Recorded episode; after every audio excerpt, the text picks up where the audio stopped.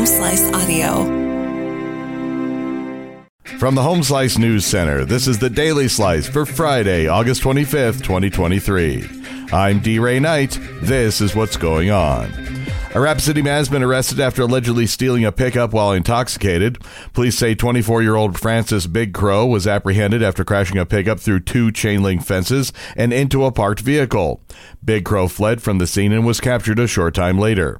He faces several charges in relation to the incident and was also being sought by police on an active warrant. No charges have been made in a shooting death that happened a year ago. Amy Rose has the story. There's still no decision on charges in the slaying of a transgender woman in Rapid City a year after her death. AC Morrison, a trans Native American woman, was shot and killed in a trailer home north of town.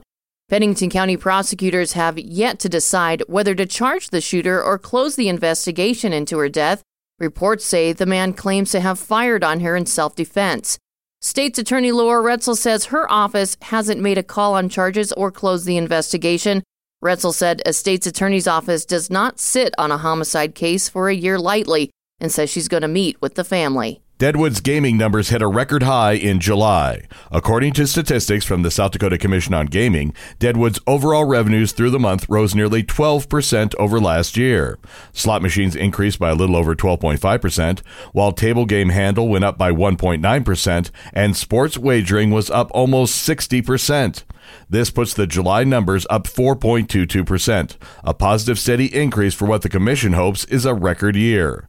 Mike Rodman, executive director for Deadwood Gaming Association, said seeing this big of a sports wagering increase means more people are discovering the eight sports books Deadwood has to offer. In national and international news, Former President Donald Trump was booked at a jail in Atlanta and posed for a mugshot as he surrendered on charges that he illegally schemed to overturn the 2020 election in Georgia.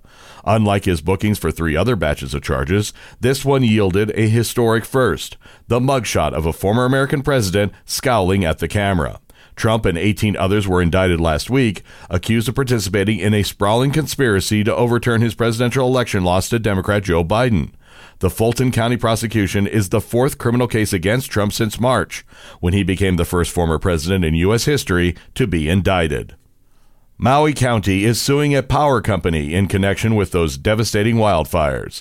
Amy Rose has more. Maui County has sued Hawaiian Electric Company over the fires that devastated Lahaina, saying the utility negligently failed to shut off power despite exceptionally high winds and dry conditions.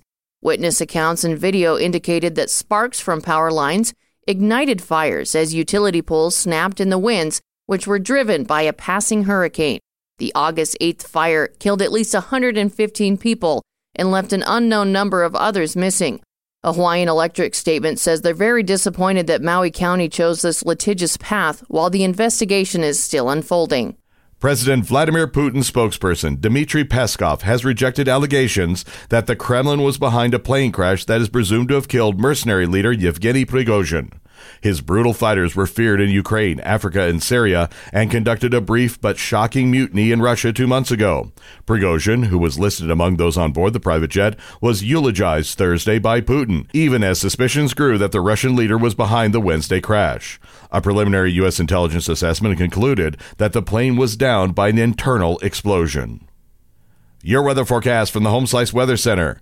Mostly cloudy today with a high of 80. Tonight, 54. This weekend, mostly sunny with highs in the mid 80s.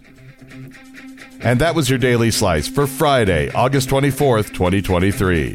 The Daily Slice is a production of Home Slice Media Group, hosted by D. Ray Knight with Amy Rose. Executive producer Mark Houston. Engineered by Chris Jacquez. I'm D. Ray Knight. Have a great day.